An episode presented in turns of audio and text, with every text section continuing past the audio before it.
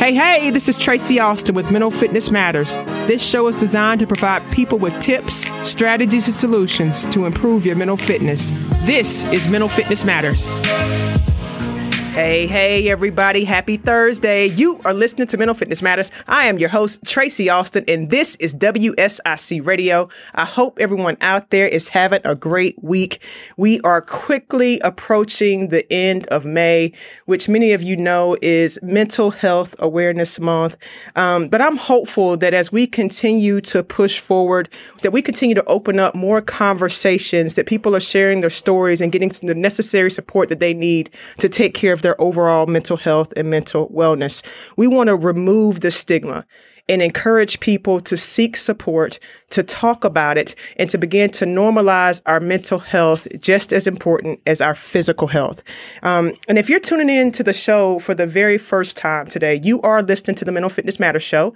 It's a show designed to provide you with education, tips, strategies, and solutions to improve your mental health and mental fitness.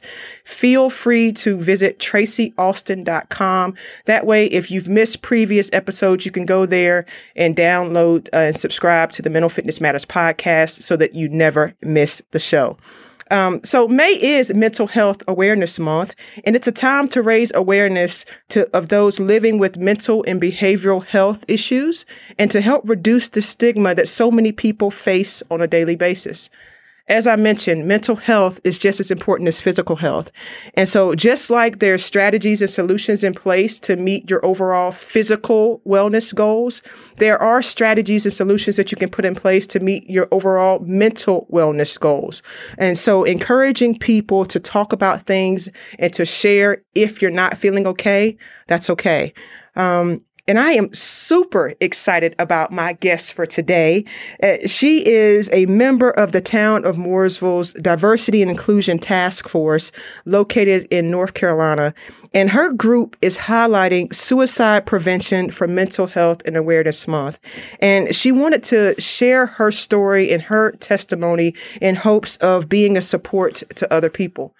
I have Miss Tip Jones with me. She is a metaphoric leader entrepreneur, cultural worker, and creative engine that engages innovative solutions of centering minority and women owned businesses as a natural and integral part of organizations. A dance school, natural hair company, custom apparel line, online magazine, a nonprofit organization, and consulting firm. These are all businesses that Tip Jones successfully launched starting at the age of 13.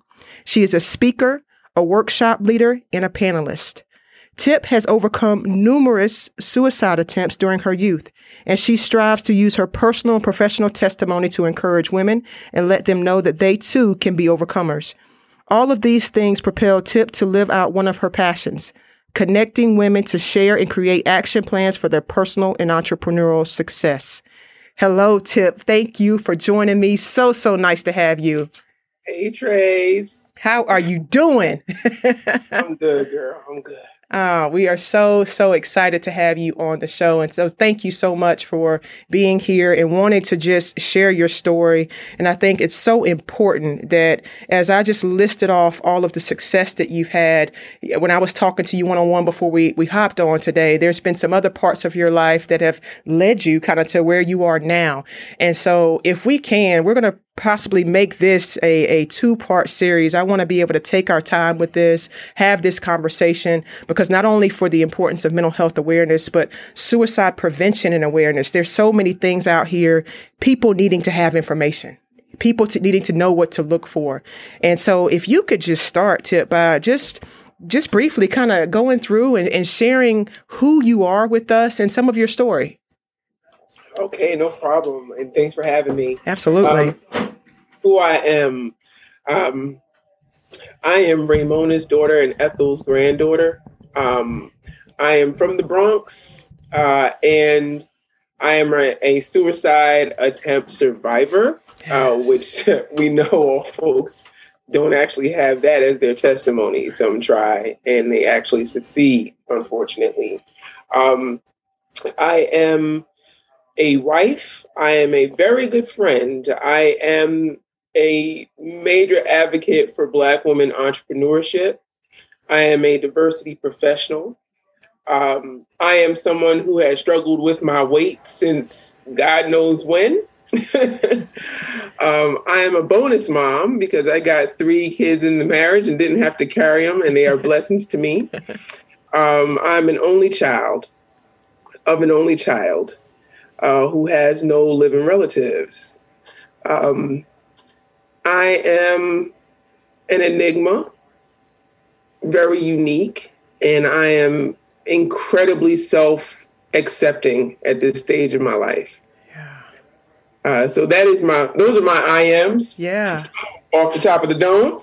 I love it. Uh, I love it. I will also say that I am one of the areas that I seek to do better is in my refinement, uh, because I don't feel that I am all that refined.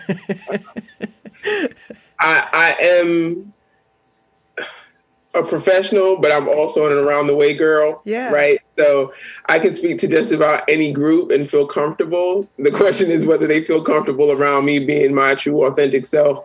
But it's just a question. Yeah. I'm not really worried. I love it. I love it. And I think that's so important when you're talking about being authentic and being able to be yourself around other people. A lot of times when we look at what's going on in the world of kind of mental health and self esteem and self confidence and knowing who we are, you know, that takes time. You know, that takes experience, that takes life, that takes hardship, that takes change and growth. Um, talk about some of those things for yourself as I hear you speaking of who you are now and just who you know that you're yourself to be, where did it all begin for you in a sense of coming into that knowing? Oh wow, that's a great question. Um, I think it began when I was I was essentially fighting for my life when I was pregnant with my first son. Uh, so this is post suicidal attempts, post major depression, and things like that. It's many years later, um, but I was about 31, 32 years old, and I was having one of the worst pregnancies that the, the medical team, my medical team had seen in, in a long time. And I didn't feel the need to hide my story. Not that I was intentionally do, intentionally doing so um, up until that point, but I don't feel that I, you know, I didn't wear it as a badge of honor. Um, I didn't share it willingly. I didn't express myself with the same level of confidence. But after having all that time to think, like being in the hospitals, um, like basically 90% of the nine months, um, whenever I was lucid, I said, man, when I when I have this baby, y'all getting all this work. Like you getting everything. on my mind, how I feel about life. Um, I am I am wasting no time to one embrace who I am, show my children that it's okay to be themselves, and also um, hoping to set some other women, specifically Black women, free from the need to hide behind any of these cloaks or titles or just whatever. And then I went through this experience where you know you had to kind of transition from embracing your full-on womanhood to your 100% of the time motherhood. Yeah. and i was having a real struggle with that. There were so many things that i could not continue to do at the um, at the speed at which i was accustomed because i now had a newborn.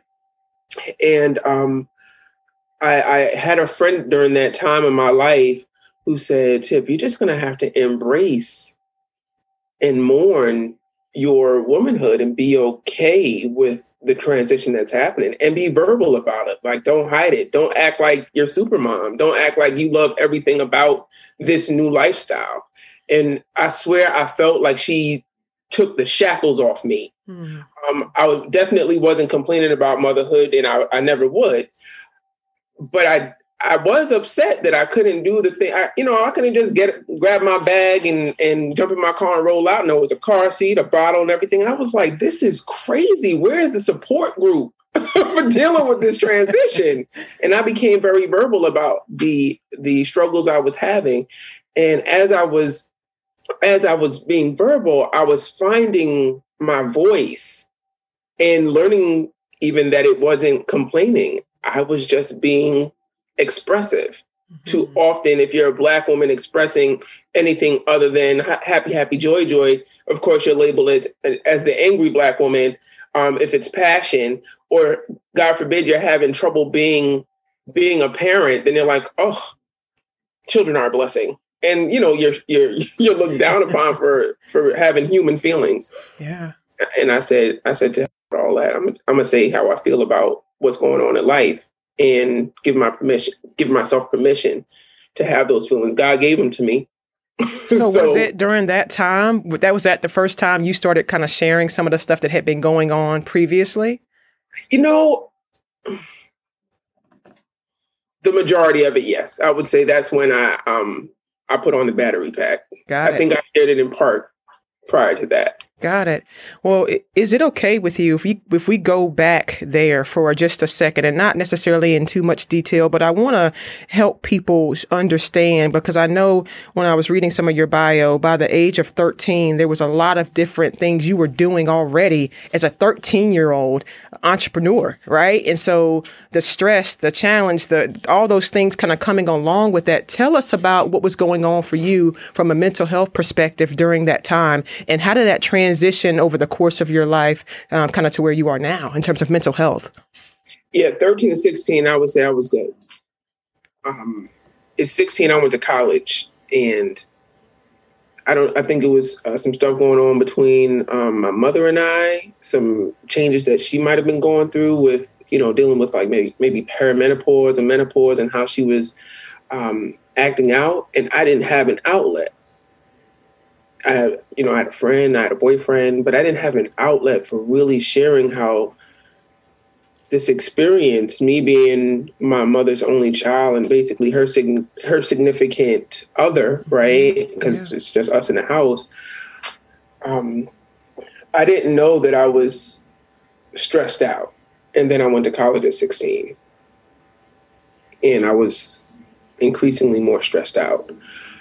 Um, I don't even recall, Tracy, where I got the idea or where I was the first time that I took all my prescription pills. I have no recollection. I just know I remember getting to the sixth time and being mad at God mm-hmm. that I was still here because I was so tired of having the nightmares. I was so tired of having the dreams um, of being more successful like I've been pressing fast forward for a long time, like always feeling like I'm late to life. Like I should have already accomplished this. I should have already done this. Like where was what what was the measuring stick? Where was I getting that from? And I can't recall. Mm. But it it plagued me. So the root of it, you know, if you don't if, if you don't practice mindfulness, like being fully present in this life experience, stuff will get by you but it will sink into that subconsciousness and it will it will begin to chip, chip away. And that's that's essentially what i what i contended with I don't want to go too far before you ask your next question. So. Oh yeah, no, you're it's, it's perfect. I'm actually going to pause us right there because I think that you you said a couple things in that, um, always pressing go and pressing forward and feeling like you were late to life and hearing that, like you said, where was the measuring stick? And I think we see that in society so much now in the midst of this social media world and people posting and showing all of their successes and then people feeling like they're failing or they're not good enough or I'm, I'm doing something wrong, you know? So speak about that pressure because for you to have all of this at 13 through 16 and that you also identified the relationship between you and your mom. You were an adult pretty quickly in your household, you know, so that's another underlying pressure for somebody your age having to deal with that stress and then going off to college and dealing with that stress and things just adding up. What did it look like from an outsider's perspective? Did they see Tip as this hustler, as this entrepreneur. She's getting it done. There's nothing bothering her. What did people see looking at you versus what you felt on the inside, or did they see what you exactly felt on the inside? So, two people, two grown grown ups at the time, um, called me a quitter. Um, so what they saw was somebody who's who started things and did not finish them. Um, at 16, I was going going to a college 12 hours away from home, and um, I had done 11th and 12th grade at the same time, so I could expeditiously leave high school. And a math teacher said, "I don't really, I don't give a damn how you got here. The fact that you're the youngest person on this campus, I'm going to make sure you fail." And I'm just like, like, what did I? what happened there? Um, and she says, I know how you got here. And I'm thinking, yeah, doing 10 periods a day for 12 months. That's how I got here. Like while everybody else was chilling in senior year, I was going to classes from seven to seven. Um, but she she saw me as someone who didn't want to finish high school the way I was supposed to. And so she basically was um was gonna make it difficult for me to finish college, of which I never did, by the way. Um, the next person, um, or second person I can recall uh, who said, you know, you'll never finish anything, was actually a therapist. Um, so by 20 years old, I was going to therapy because my grandmother had passed away suddenly, and I was just, my life was just rattled. Just uh, it felt like the floor had just fallen from under me. Um, and she says, "Why? Why do you start so many things?" I said, "Because I have multiple gifts." And my mother told never told me I couldn't. She always told me you could do whatever you're willing to work for. She said, Well, why don't you work towards one thing? Um, like finishing school. I said, Well, technically I got what I needed from the school. I run the most successful natural hair care business from my dorm room in this city. Right. and she says, Well, our session is almost over. And um, I will say, you know, you can have the prescription. I'll go ahead and refer you out to this doctor, whatever, but um, just know that your biggest issue right now is that you won't finish anything. Maybe you should contend with the fact that you're a quitter. Wow. what? yeah. Oh man. So the people on the outside, they either saw me as a hustler, Tracy, uh, who was going to get it and was extremely successful, and they had no idea that I was suffering, or you had those two outliers. But no, no one was really was keenly aware. Not even the people I was in a relationship with were keenly aware of what was going on on the inside. Got it. And so for you, as you kind of going through that journey, um, feeling the stress, feeling the pressure, I hear that you were already seeking help and support. You were already kind of receiving counseling and therapy, trying to get supports. Was there for you a moment um, where not only waking up in the hospital and trying to figure out why you were here, but was there ever a moment where you felt that call or need or knew there was something more?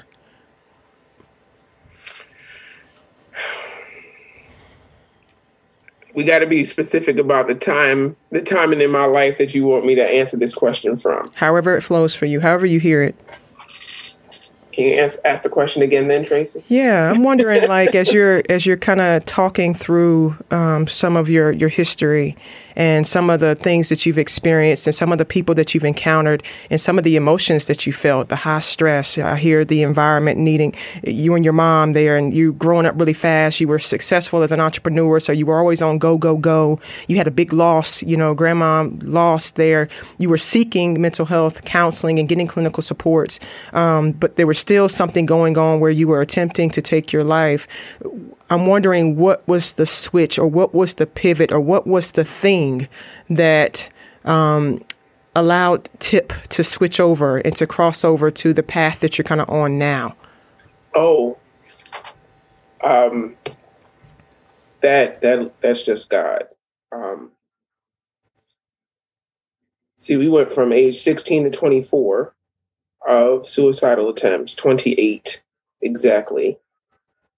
Um, and I want to pause right there. There were some statistics that really kind of talk about uh, teen suicides and how a lot of times between that age group, they have it's up to 25 attempts before anybody even knows something's going on. And a lot of those attempts are some of them are a lot of them are successful, but there's a lot that are unsuccessful and about 25 attempts before. And for you to say 28, yeah, yeah, so um let's see. the the switch for me was electroconvulsive therapy. Nobody wanted me to get it because that's shock therapy to the brain, right? They they've basically the psychiatrists um, force your brain to seize. They're not they're not quite sure why it's so successful when it is administered. Um, but since the you know the early 20th century, they've been using this technique for those who are severely depressed or have major um, major psychiatric issues. I was scheduled for 12 ECTs. I got six, and I guess they determined that I was doing all right. Um, one of the side effects of ECT is amnesia. I got to a place in that psychiatric hospital where I forgot why I was there. Like I was just like, so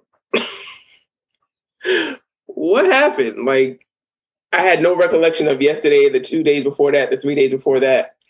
Um, it's almost like um, they hit the reset button after all those years, all that stress, all those medicines. Um, and while going through that ECT process, I was at the psychiatric hospital, I think um, 22 or 23 days. And I had this this black male nurse. It is important to know that he is male and also important to know that he is a black male, and I'll explain in, in a moment. Um, the psychiatric hospital um, at the time, you had your own room. You didn't you didn't have a roommate, you didn't share it. And no nurse is to come into your room and close the door. It's just inappropriate and it's it's like it's not legal, right? But I have been there so many days.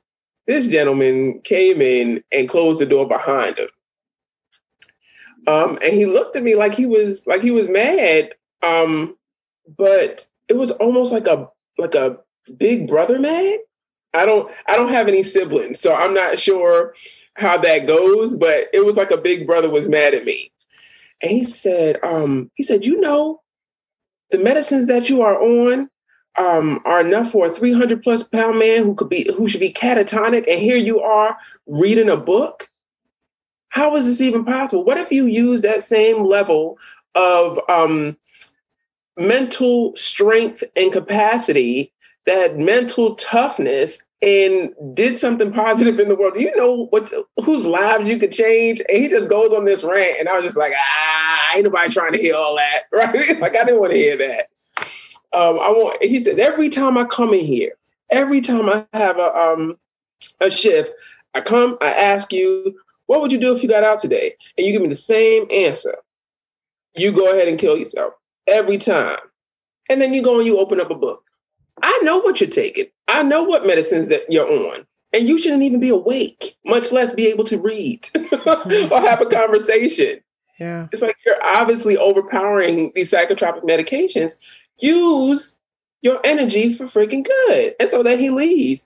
And it was in that moment that it felt like um when the and I think I shared this with you on the phone before this before we had this moment here together he um when he closed the door and you know the little piece of the lock goes into the door frame mm-hmm. it was mm-hmm. like something unlocked in me but i didn't want to give it too much energy i had actually become accustomed i had become accustomed to wanting to die and that became a goal. And i don't steer I, I don't i don't steer away nor do i fear a goal. So i'm like i have to achieve it. Because what did those people say to me just eight years prior?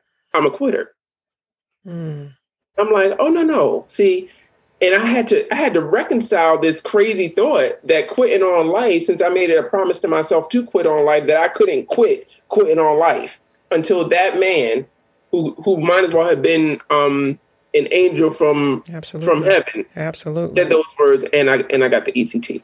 Absolutely. Tip, thank you for sharing that. And we're going to continue this with uh, part two, because I think now as we go into the next part of this, and as you shared your story of some of that awareness piece, we're going to talk about prevention. And if there's anything that people could look for or do or next steps, we want to continue this conversation forward. So thank you so much for all your sharing so far.